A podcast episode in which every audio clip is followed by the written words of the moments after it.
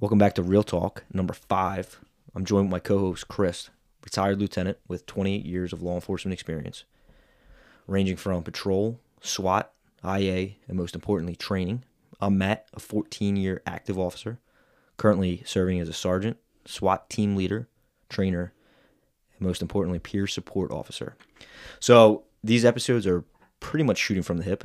Generally, we don't have a script, just experiences, so it kind of seems like it flows.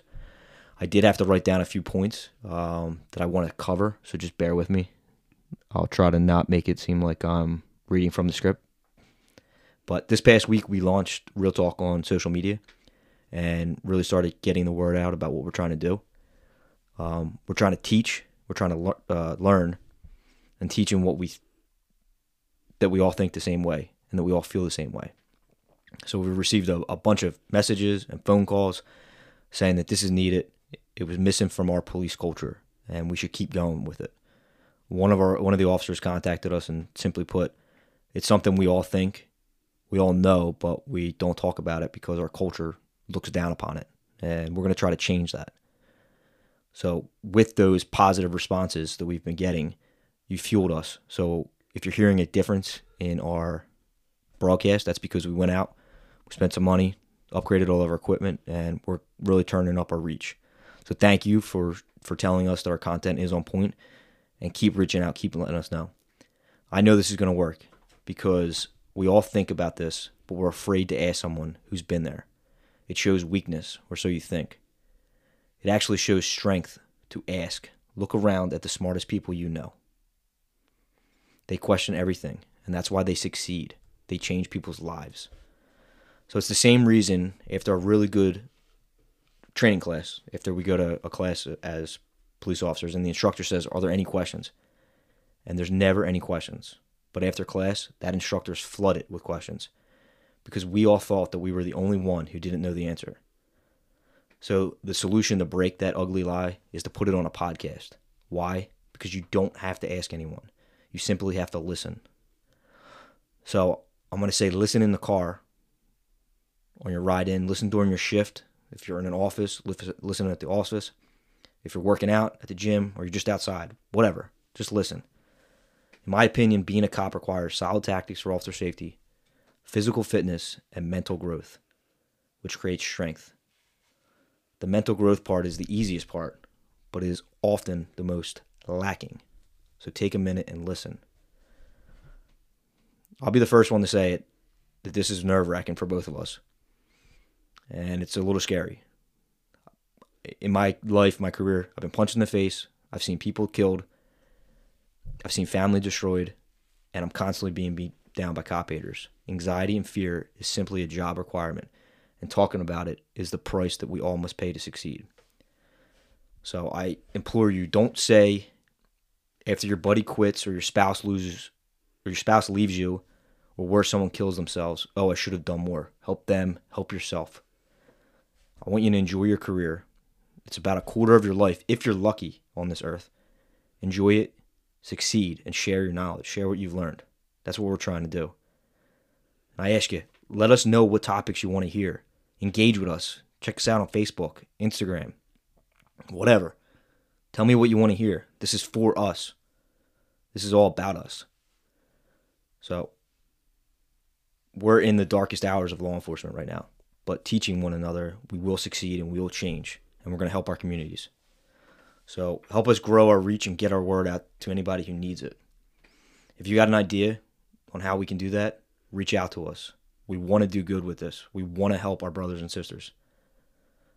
Um, recently, I was contacted and I received a request about sharing our experiences about academy life and what it's like so that those considering law enforcement know what to expect. And we've talked about that in a couple episodes where recruits just show up, they get the job, and then they quit because they had no idea what to expect going into this.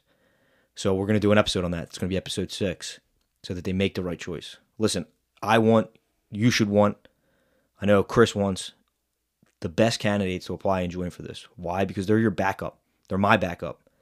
And they're the ones that could save my life potentially. So I want to make sure the right person's going after the job. And lastly, like no one wants to be a cop And why? That's because of all the negativity. And we're guilty of that. We always are spewing negativity. Well, I want to tell you, I love my job. And I think I hit the lottery. And I get to watch this, the greatest show on earth. And I get paid to do it. So I want people to know what that feels like and have such a fulfilling life. So that's my little rant about uh about firing this up. So with that being said, today we're going to dive into the second phase that we brought up in episode one, um, and we, we're we call it the hostility phase. Well, we didn't come up with that, obviously. Um, that's preached to us. We've we've been taught that over our careers. Um, the hostility phase of being a police officer generally occurs in about the four to six range. So before we hit that, um, let me just make mention to the family and friends of cops that are out there. This is where you will probably begin to lose your officers. So if you have a, a cop that is in the four to six range, this is where you really want to keep an eye on them. Because think about it, they're out there right now, and they're getting comfortable in their job. They're feeling like they can can do the job well, but they're also seeing a lot of negativity. They're seeing the worst that our society has to offer. So just simple human nature would say that they're going to be flooded with negative emotions. So I, I would say when they come home, let them vent. Listen to them. And if you were fortunate enough to be with them when they decided to become a cop, remind them why they became a cop.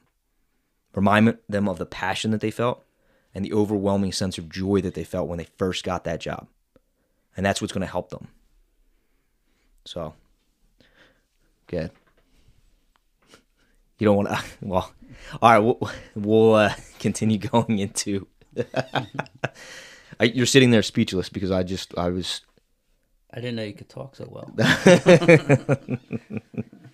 I, di- I didn't want to steal the whole show, so obviously um, I wanted to kind of let you get in there. But all right, so going into the the hostility phase, phase. So kind of indicators or whatever that, you may be experiencing this, or a cop that you supervise, or you or you're friends with, or whatever. Um, this is when like they start showing up like two minutes before their shift starts, um, and they're hiding out in like the last thirty minutes of their shift because they just don't want they don't want to be seen. They don't want to engage with anybody because they're just tired of it. Um, they're just they're just no longer coming home and sharing the good about their days. They're no longer uh, expressing fulfillment, more or less. One thing that affects them probably the most, which we as a community or culture, however we, we say it, um, don't train our new officers, is about the court system. So think of it from a perspective of a a professional in another field, not law enforcement. So we as police officers, we we spent the time locking up the bad guy, solving the, the case, do a real nice report. Months later it goes to court. A lot of times it's pushed away or pushed out. And that has a very negative negative negative impact on the officers. So we don't kind of explain that that's to be expected. It's a lot of wheeling and dealing. Um, and that's kind of one thing that I think that we should touch on. Yeah. I mean, one of the issues are when an officer is in his or her um, fascination stage, they're learning the profession, they're learning how things work in law enforcement. By the time they get into their fourth fifth, sixth year, they kind of got it figured out, and it's not what they expected it to be. It's just like anything else, you know. You you build up the hype, and then when you are actually engaged or involved in it, you realize, well, this isn't exactly what I anticipated to be. So, at that point, you start seeing a guy or a girl starting to get frustrated. Um, you know, a lot of people today they think that with four years on, that's a lot of experience. But in law enforcement, that's nothing. Um, I think it takes at least, in my opinion, five years as a law enforcement officer to actually grasp this job. There's so much to know. There's so much to learn. And going in the academy, you're just learning the basics. You're just getting the small snippet or taste of what law enforcement is all about. And the training that you get from your FTO, depending on the quality of your FTO, um, you're only going to get a certain amount. Where you get the real training is when you're out there yourself doing the work. And, you know, at that point, you're relying on your supervisors to tell you what you're doing right and what you're doing wrong. And you're getting exposed to a whole lot of things not so good, not so bad, but at the same time, every situation you go on, you have to know how to do it soup to nuts. And, you know, you spend all this time and all this energy learning this, doing this, and then when things go to court, again, it turns into wheeling and dealing.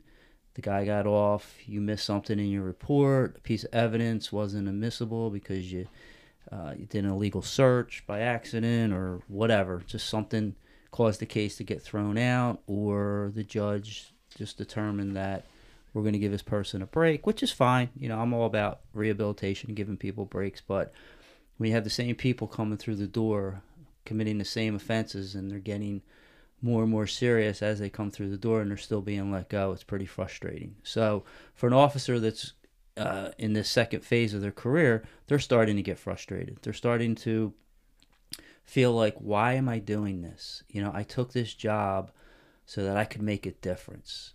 And I can't make a difference because every time I try, I hit a brick wall. And it's frustrating. You know, it was frustrating for me. I know it was frustrating for Matt, and I know it was frustrating for every other cop out there that tries to do it right. So, what happens is they just say, you know what, I'm not going to try anymore. You know, I'm not going to put the other the extra effort in and stay 45 minutes, an hour, two hours after my shift and do a really good report because why? So that it can get kicked out in court or it can get uh, downgraded or or whatever. So their interest starts to shift away from police work and it starts to shift more towards outside things, which is fine. When you're not working, 100% you should not be thinking about this job. You should be thinking about um, your outside interests, your family, your friends, your uh, hobbies, all that kind of stuff. But there is a part of you that has to maintain your um, loyalty and your dedication to this profession. And when you're working, that's when it should be. And to not have that anymore, it's it's really hard to get dressed and go to work every day. And like Matt said in the beginning of the segment, that people hate cops and people have hated cops since cops were developed. I mean, that's just a way of life, and that's because you're dealing with people at their absolute worst, and you're taking people's freedom away. I mean, think about it. You got one of the most powerful jobs in the world. You can take someone's freedom away, which is crazy to think about. Um, but with social media and everything that is available now to everyone, it's just um, in your face. It's in yeah. Like you can't do anything without seeing a cop um, doing something wrong in their eyes, you know, because you know you look at a video, it's two dimensional. They don't really know what's going on, but you know they they cut it here, they they fix it there, they do all this um, editing, and the next thing you know, it looks like the cops beating the crap out of somebody, which in most cases isn't the case. But I'm ram- rambling on here, hmm. so you know this is a this is an important stage for supervisors. You really should be looking at your officers, and you should really be focusing on their growth and development at this stage. And like Matt was saying about the home life, when you know the young officer comes home and he, he vents to his wife, you know, this is frustrating. I do this, I do that, and I don't get anything for it, and blah blah blah. We know it's aggravating. We know you don't want to hear war stories. We know you don't want to hear cop stories. But sometimes you, you need to listen and just let them vent and let them get it out one of the other things, like as a supervisor um, or an officer, if you find yourself starting to get like paranoid at everything, that's an, that's another uh, factor. You'll start hearing the the cop or the officer or whatever um, starting to think that everybody's out to get them. Yes, and that's that's not the case. Um, oh, well, well, that's not the case. We'll say that's not the case. Most of the time, it's not the case. Um, but there's just like this negative cloud that starts to form over them. And I, I want to make a point about this stage. it's kind of a important, or all the stages that we, we cover. The stage doesn't have to last two years like it, it shows, like the the four to six year range of the officer. The phase can be quick. The overwhelming majority of the cops are going to experience it at some point. There's some that don't. They're the lucky ones, I would say. But at some point, they're going to probably experience hostility towards their workplace. But once they recognize that and understand what's happening to them, they're going to move out of that a lot faster. If you look at officers who are younger in their career, but they're moving up fast, they're getting promoted, they're moving into specialized units, everything like that. Most likely it's because they've been able to maintain a positive outlook on their career.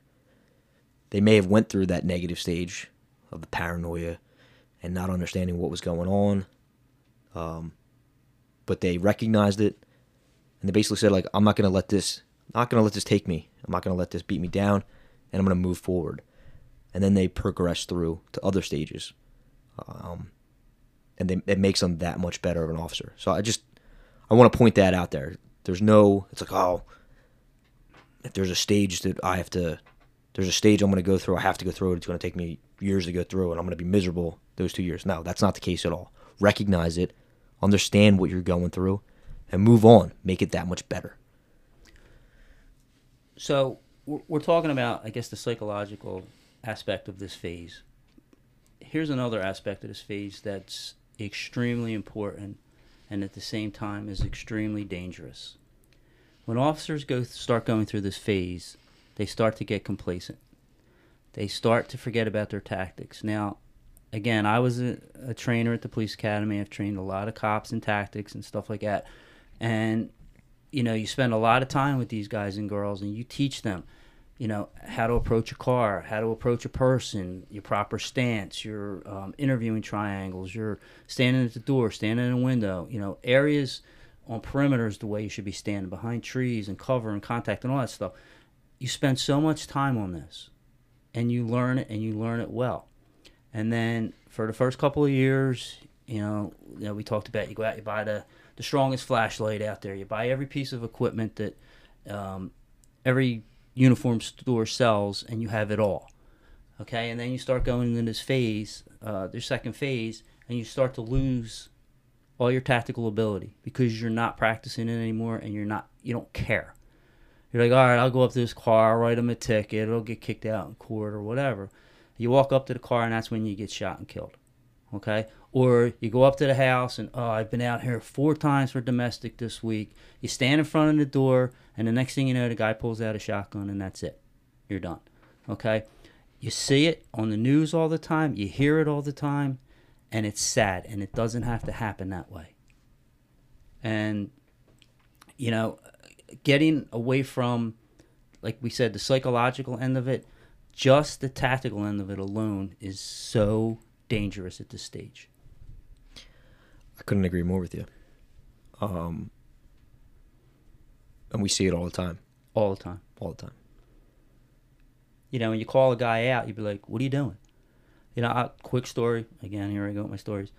Um, I was, I always told officers, I said, when you pull a car over and the guy's got a warrant, don't jump out of the car and try to arrest him by yourself. The guy already knows he has a warrant before you even pull him over. And I used to tell everybody this just wait for backup, just be careful and, and wait for your backup to get there, and then arrest the guy. Complacency. One night I'm working, guy's got a warrant, everybody else is tied up. I don't feel like waiting. I get out of the car, I lock the guy up. Now, fortunately for me, I didn't have any issues. The guy that backed me up was one of the newest officers in the police department. And this kid comes up to me and he says, Hey, can I ask you a question? Like, yeah, what's up? Why'd you lock him up without any backup? When I tell you I was embarrassed is an understatement. Hmm. This officer was 100% correct. I screwed up. And he called me out on it. And you know what? I guarantee I never did it again. Well, hopefully you t- he heeded that advice. And uh, he never did it again either because that, that could have cost him his life. That's a, a a, a point in and of itself with our culture. You're a senior officer, you're a supervisor, you're a field training officer, whatever you may be. The newer officers, they're watching every move you make. I mean, it's it's amplified as you go up the ladder, uh, tenfold. But they're watching every single move you make. They're watching how you react to things, how you respond to things. You want to change the toxicity Mhm. of being police officer or the culture of that and we change it and make it make it enjoyable again or make sure it remains enjoyable it starts with you. It starts with all of us. And it, it's easy like well when i was a, a field training officer there was there's plenty of times where i needed to vent about decisions that people around me made people above me made whatever. And if I was if I had a boot in the car with me, I would either tell them to get out of the car so I can talk to the other officer or vent to the other officer or whatever. But I always made sure that they were away from me. Why? Because that's FTO 101. You don't spread negativity to the officer, to the new officer, because that just taints them for the rest of their career. And then it becomes this vicious, vicious cycle. Yeah. Uh, here, here's another thing, um, going back to tactics and stuff like this. So let's say you have the officer that is in his or her four to six years. They're already annoyed and they don't want to do things or whatever. So now you have the seasoned guy come up. It could be a lieutenant, it could be a chief, it could be a deputy chief, it could be a captain. the one that wears his gun belt and nothing else on it.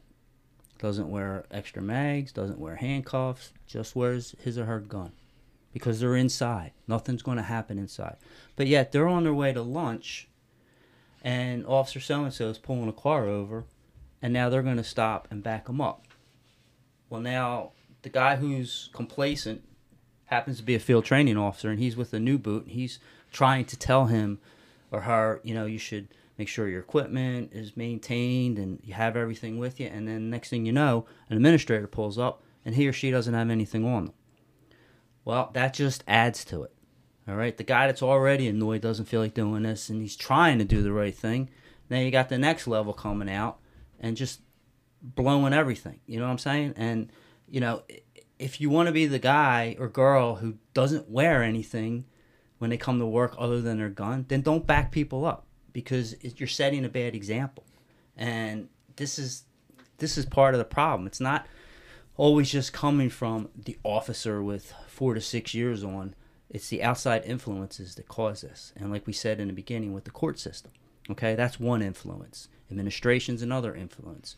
The public's another influence. There's so many outside influences that cause this. And again, if we don't all take the proper steps to correct our own behavior, then it, the cycle's just never going to end. I want to paint a picture right now.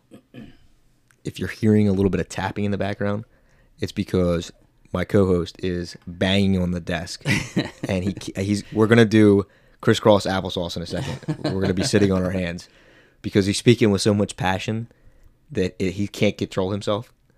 So, but to his to his credit, it is very important information. It is, and everybody needs to hear it.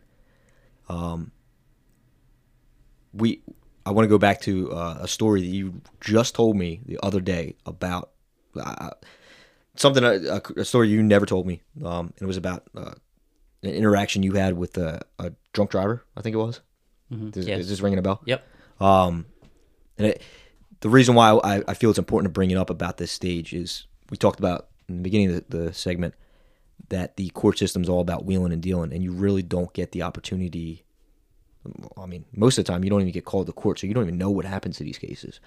But few and far between, you do get called, or you do get the ability to follow up and find out what things happen. And a lot of time, it's not satisfying for you.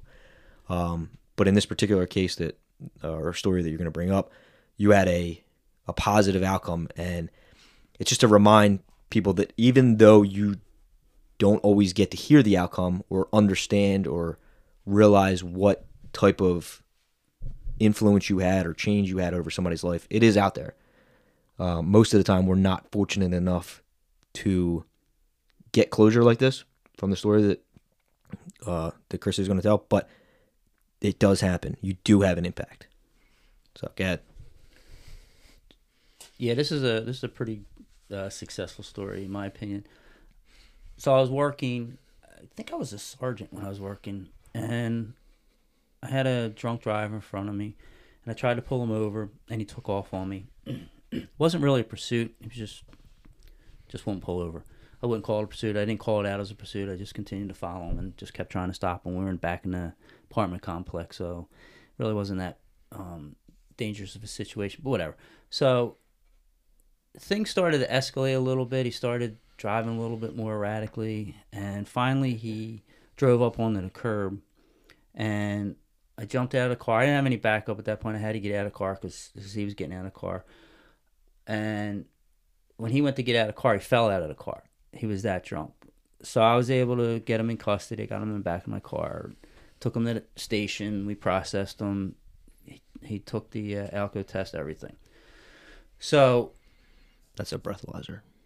Yeah, back in the day. So he um he was a frequent flyer. We've been dealing with this kid throughout his entire juvenile life and now his adult life, and he was just a thorn in everybody's side. He was a bad kid, and in our uh, township or state, we have a one attorney, a DWI attorney, who is like the guru of DWIs. He's really good, and you know, anytime you know that he's representing somebody, you kind of get a little pucker factor because you want to make sure that your case is tight. And uh, I saw that he was the um, attorney, so I'm like, all right, here we go. So my report was pretty good. I felt good about it, but I knew I was in for a fight when I got in there. So I go into court, and uh, court didn't even start yet. He was in there with his, with his client, and I think his parents were there. And he came up to me and he, he introduced himself, and I said, "Yeah, sorry, I know who you are." Blah blah blah. And he said, "Listen," he said, "We're not going to fight this case." And I was like, "What? What do you mean you're not going to fight this case?" At first, I was like, "Yeah, man, my stuff was tight." And then he's like, "Listen," he goes, well, "I'm not going to fight this case. I spoke to the parents, and we're all in agreement that you saved their son's life. That if he would have continued going on that night, he probably would have killed someone or killed himself. He was that intoxicated." and the parents are in agreement and i'm in agreement with them that the best thing for this kid is to get help. And we're not going to fight it and they just want to thank you for everything you did for their son that night. I got to tell you that was the best thing i ever heard. That was better than a conviction. I mean even though i got a conviction but it was nice to hear that this kid was getting help. And i got to be honest I think that was maybe in 2008. I never heard from him again. So, in my opinion, that was a success.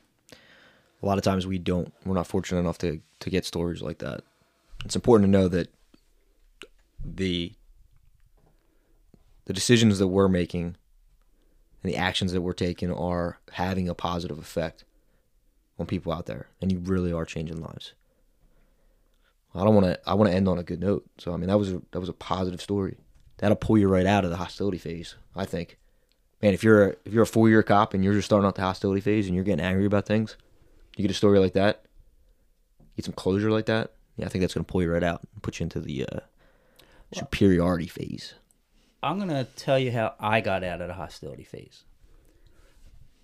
I made the decision that I cannot control certain things in this profession. Okay? I can't control what reports I can write or have to write. I can't control if I want to work midnights or day works. I can't control what the court system does. The only thing that I can do is control what I do. If I choose to stop a car and arrest a drunk driver, I did my job. I can't no one can ask for anything more than that. And if you allow all this other negativity around you to bother you, you are going to have a miserable career and a miserable life. And take this from somebody who was a supervisor, who was a street lieutenant, was an internal affairs lieutenant, who was a boss essentially, okay? I'm one of the guys who assists with causing stress to you, okay? And I'm also one of the guys that worked the street as a street cop. We all start out as a street cop, okay? And I feel like I was a pretty aggressive cop, and things change when you become an administrator, but you can't let that affect you. That's just business, okay? And and I always hate to say it's nothing personal, it's business. But in this situation, it is business, and you can't do anything about it. So enjoy your career. Enjoy why you picked this job. Okay? You go to a house where a baby is choking and you save that baby. You did it. You did your job. Here's a here's the thing I always would ask officers. And I would ask them when they were in FTO. I never asked them this question when they were being interviewed for the job because it's the generic answer. And I'd say, Why do you want to be a cop? And they'd be like, Because I want to help. And I'd stop them right there. I said, Don't tell me because you want to help people. Tell me the real reason. And sometimes they would open up. Sometimes they were still a little stiff or whatever. I said, and then I would say to them, Let me explain something to you. If you save or change the life of one person in your career, just one person, think about how many lives you've changed. You're not just changing that one life, you're changing that person's spouse's life, their children's life, their friends, their family, their extended family, and everybody else that they know. So you're not just saving one life, you're saving a lot of lives. So don't go out there and try to save the world. Just try to save one person. And make sure you're there for yourself and your family as well. Our social media manager put out a post the other day on Instagram called we it was dubbed success and it ties in exactly what you just said.